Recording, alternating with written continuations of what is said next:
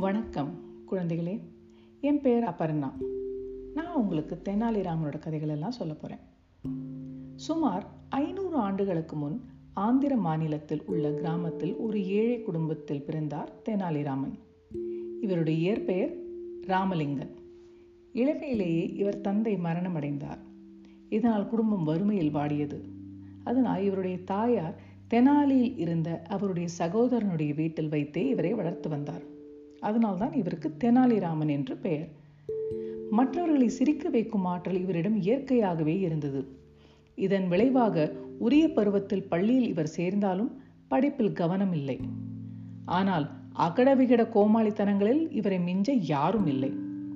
நாட்கள் கடந்தன. தனது ஆறாம் வயதிலேயே விகடமாக பேச்சுவரில் வல்லமை பெற்றார்.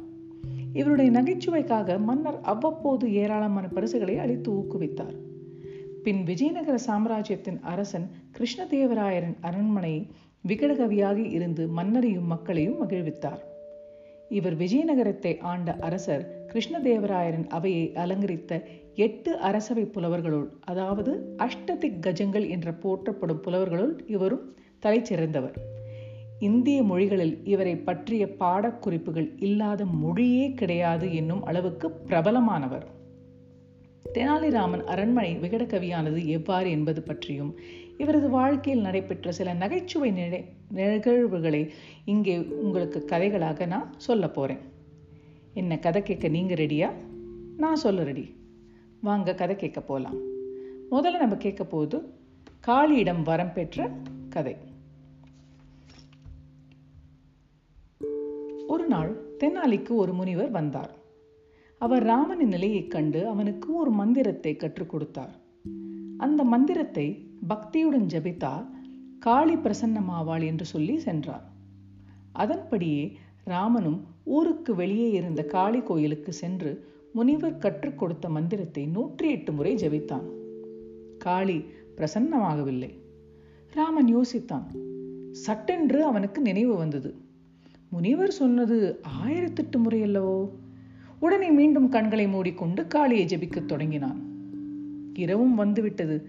ஆனாலும் ராமன் காளி கோயிலை விட்டு அகலவில்லை. விடாமல் ஜபித்துக் கொண்டே இருந்தான். திடீரென்று காளி அவன் எதிரே தோன்றினாள். என்னை ஏன் அழைத்தாய்? உனக்கு என்ன வேண்டும்? என்று கோபமாக கேட்டாள் காளி. அவளை வணங்கி எழுந்த ராமன் கைகளை கூப்பி தொழுவதவாறே கேட்டான். தாயே நானோ வறுமையில் வாடுகின்றேன். என் வறுமை அகலும் வழியும் எனக்கு நல்லறிவும் தர வேண்டுகின்றேன். காளி பெரிதாக சிரித்தாள். உனக்கு பேராசைதான். கல்வியும் வேண்டும் செல்வமும் வேண்டுமா? ஆம் தாயே புகழடைய கல்வி வேண்டும் வறுமை நீங்க பொருள் வேண்டும். இரண்டையும் தந்து அருள் செய்ய வேண்டும் என்றான் ராமன். காளி புன்னகையுடன் தன் இரண்டு கரங்களை நீட்டினாள். அதில் இரண்டு கிண்ணங்களுள் பாலுடன் வந்தன. அந்த கிண்ணங்களை ராமனிடம் தந்தாள் காளி. ராமா இந்த இரண்டு கிண்ணங்களிலும் உள்ள பால் மிகவும் விசேஷமானது. வலது கிண்ணம் கல்வி இடது கிண்ணம் செல்வம்.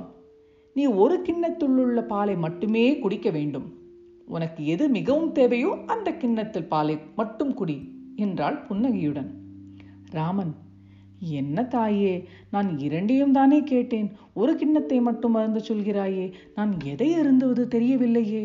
என்று சற்று நேரம் சிந்திப்பது போல் நின்றான்.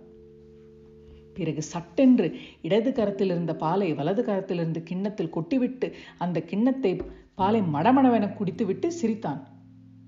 காளி திகைத்து நின்றாள். நான் உன்னை ஒரு கிண்ணத்தில் உள்ள பாலை தானே குடிக்கச் சொன்னேன்? ஆம் தாயே நானும் ஒரு கிண்ணத்து பாலை தானே குடித்தேன் என்றான். ஏன் இரண்டையும் ஒன்றாக கலந்தாய்? கலக்கக்கூடாது என்று நீ சொல்லவில்லையே தாயே. காளி மீண்டும் சிரித்தாள். அவள் புன்னகை புரிந்தவாறே கூறினாள் ராமா என்னையே ஏமாற்றி விட்டாய். நீ பெரும் புலவன் என்று பெயர் பெறாமல் விகடகவி என்றே பெயர் பெறுவாய் என்று வரம் தந்துவிட்டு மறைந்தாள். ராமன் விகடகவி என்று சொல்லி பார்த்து சிரித்து கொண்டான். திரும்பி படித்தாலும் விகடகவி என்றே வருகிறது என்று மகிழ்ந்தான். என்ன குழந்தைகளே கதை பிடிச்சதா? அடுத்த வாரம் ராமனுடைய இன்னும் புத்திசாலித்தனமான ஒரு சிரிப்பு கதையோடு உங்களை நான் சந்திக்கிறேன். அதுவரை பாய் பாய்